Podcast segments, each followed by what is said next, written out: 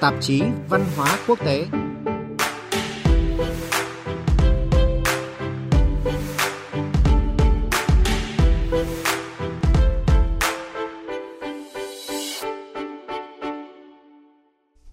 Thưa quý vị, bây giờ là thời gian của tạp chí Văn hóa Quốc tế với sự thể hiện của biên tập viên Thiều Dương. Mời quý vị cùng nghe. Quý vị và các bạn thân mến, tại Nhật Bản, việc tặng quà là một thói quen, một nghi lễ không thể thiếu trong đời sống hàng ngày. Tạp chí Văn hóa hôm nay sẽ giới thiệu tới quý vị và các bạn phong tục tặng quà của xứ sở Hoa Anh Đào. Phần cuối của chương trình, mời quý vị khám phá cánh đồng muối tự nhiên lớn nhất thế giới, Sala de Uyuni ở Bolivia. Nơi đây mang đến cho du khách cảm giác thú vị và lạ lẫm khi được chiêm ngưỡng những hình ảnh phản chiếu kỳ vĩ của thiên nhiên hoang sơ và hùng vĩ. Nhưng trước tiên sẽ là những thông tin văn hóa quốc tế nổi bật trong tuần.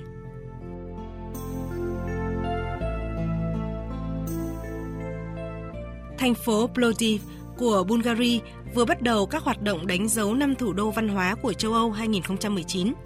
Trong năm nay, thành phố miền Nam Bulgaria này sẽ tổ chức hàng chục buổi triển lãm và biểu diễn, trong đó có buổi hòa nhạc trong tháng 6 tới với sự tham gia của nhiều nghệ sĩ nổi tiếng trong nước.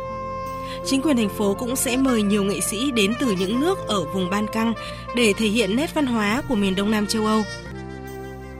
Nhân dịp Ngày Quốc tế Bánh Pizza 17 tháng 1, Hiệp hội Quốc gia Nghề Thủ công và các doanh nghiệp vừa và nhỏ Italia đã công bố số lượng bánh pizza ra lò hàng ngày tại Italia đạt con số 8 triệu chiếc, tương đương với 2 tỷ chiếc bánh mỗi năm.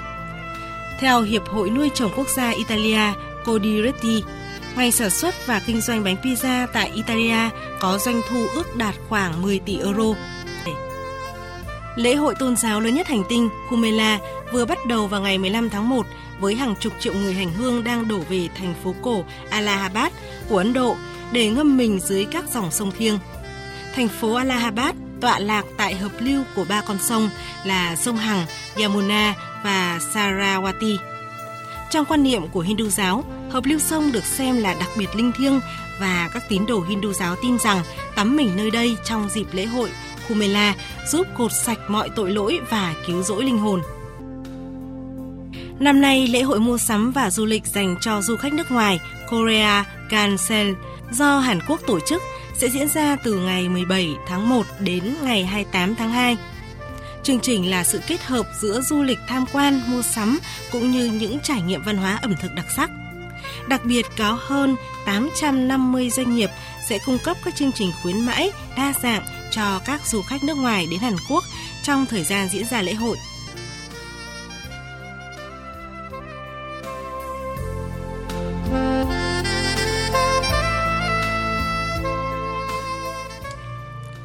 Thưa quý vị, thưa các bạn, phần tiếp theo của tạp chí Văn hóa Quốc tế hôm nay, biên tập viên Đài Tiếng Nói Việt Nam sẽ giới thiệu tới quý vị và các bạn một phong tục tập quán của Nhật Bản. Đó là văn hóa tặng quà. Không giống các quốc gia khác, mọi người thường tặng quà vào những dịp đặc biệt. Tại xứ sở Hoa Anh Đào, việc tặng quà là một thói quen, một nghi lễ không thể thiếu trong đời sống hàng ngày. Vì vậy mà số lần tặng quà của người Nhật cũng nhiều hơn so với các quốc gia khác – từ các ngày lễ như năm mới Valentine đến các dịp mừng như mừng sinh nhật con, nhập học, tốt nghiệp, lễ trưởng thành, đậu kỳ thi lên lớp, đi công tác về. Phong tục tặng quà thể hiện nét đẹp trong văn hóa ứng xử cũng như những quan niệm trong phép đối nhân xử thế của người Nhật Bản. Người Nhật coi trọng các mối quan hệ xã hội nên quà tặng được xem như một sợi dây gắn kết con người lại với nhau. Các món quà không nhất thiết phải đắt tiền, song phải được gói bọc cẩn thận và đẹp mắt. Người Nhật rất coi trọng hình thức và nghi thức trao quà.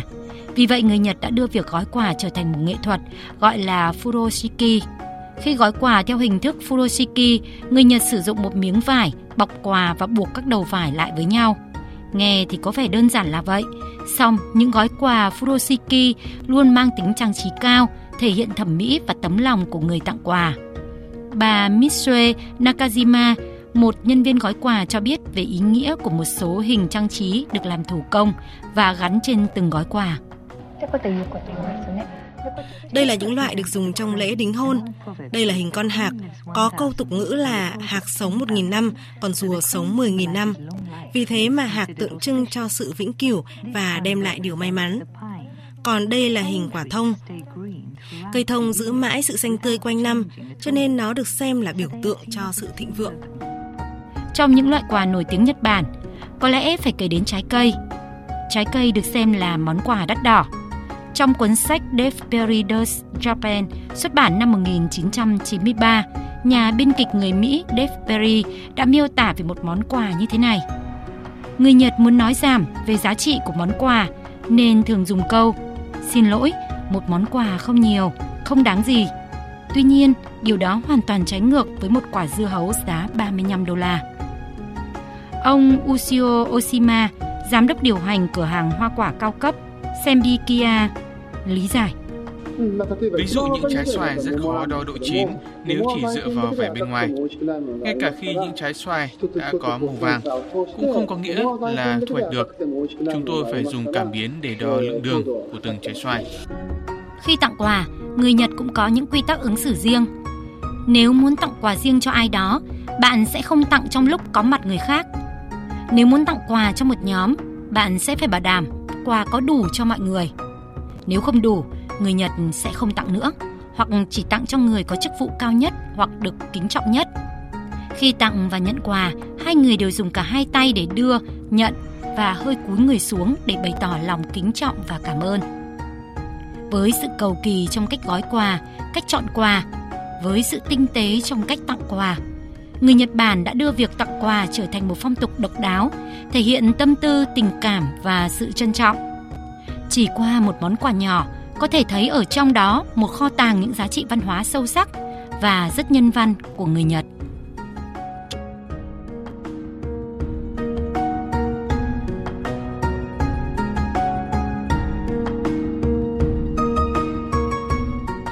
Quý vị và các bạn thân mến, bạn đã từng nghĩ đến việc mình sẽ đi du lịch đến một cánh đồng muối hay chưa?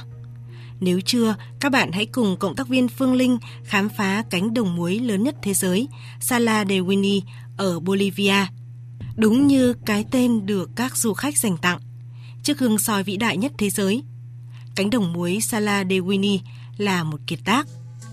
Đi bộ trên cánh đồng muối Sala de Uyuni, bạn sẽ có cảm giác như đang đi trên một tấm gương khổng lồ.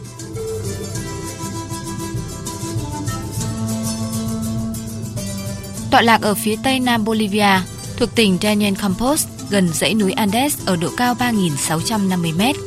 Sala de Uyuni là món quà tuyệt vời mà thiên nhiên ban tặng cho đất nước Bolivia xinh đẹp. Với diện tích hơn 10.000 km vuông, Sala de Uyuni được mệnh danh là vùng đất của những cái nhất, cánh đồng muối lớn nhất thế giới, nơi lưu trữ nhiều chất li ti nhất, nơi tốt nhất trên thế giới để đo kích thước vệ tinh nhân tạo.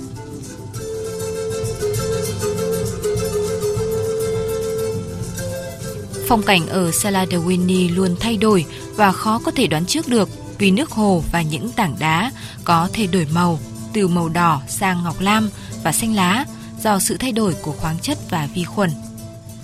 Nếu đến đây vào mùa hè, những cơn mưa sẽ làm cánh đồng muối trở thành những hồ nước nông rộng lớn, tựa một tấm gương soi phản chiếu cả đất trời.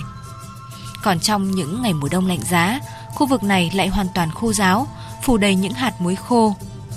Cảm nhận về vẻ đẹp của cánh đồng muối Sala de Winnie, một du khách chia sẻ. Chúng tôi cảm thấy rất may mắn với thời tiết như hôm nay, bởi vì nếu trời mưa quá to thì chúng tôi sẽ không thể di chuyển được. Nhưng nếu trời không mưa thì sẽ không thấy được một tấm gương phản chiếu tuyệt đẹp thế này. Nhìn chung thì chúng tôi đã có một trải nghiệm rất tuyệt vời khi đến với nơi này. Một trong số những điểm nổi bật khi đến với Sala de Winnie là ngắm nhìn hoàng hôn từ cả bốn hướng. Dù xoay hướng nào, bạn cũng sẽ nhìn thấy được những đám mây đỏ ửng và được phản chiếu trên mặt nước. Một điều đặc biệt nữa là những nhà nghỉ khách sạn được làm từ muối. Blogger du lịch Cara chia sẻ khi vào khách sạn San Hotel. Chúng tôi vừa vào khách sạn muối, rất nhiều đồ vật ở đây được làm từ muối. Tường nhà làm từ muối, khung giường làm từ muối, bàn làm từ muối. Nhiều đồ dùng quanh phòng làm từ muối. Tôi có thể lấy một ít muối ở dưới chân tường. Nếu chưa từng bắt gặp được các loại chim hồng hạc Nam Mỹ tuyệt đẹp hay những loại xương rồng khổng lồ, thì Sala de Winnie chính là điểm đến sẽ giúp bạn được nhìn tận mắt. Bà Nate, một du khách đến từ Cuba cho biết, bà rất ấn tượng với khung cảnh thiên nhiên tại đây. và Bolivia là một trong số những nơi độc đáo nhất mà bà từng đến. Chúng tôi đã có một bữa trưa rất ngon giữa cánh đồng muối này. Tôi có cảm giác như chúng tôi là những người duy nhất ở đây vậy. Mặc dù tôi biết có khoảng 200 lượt xe đến tham quan tại đây mỗi ngày, nhưng nó quá rộng lớn để tôi có thể nhìn thấy họ. Tôi thực sự thích nơi này, đặc biệt là khi chúng tôi chạy xe qua cánh đồng muối, cảm nhận được vẻ đẹp và sự rộng lớn tại đây. Cánh đồng muối Sala de Winnie không chỉ là địa điểm du lịch nổi tiếng mà còn mang lợi ích kinh tế lớn cho Bolivia. Người ta ước tính có khoảng 10 tỷ tấn muối tại đây.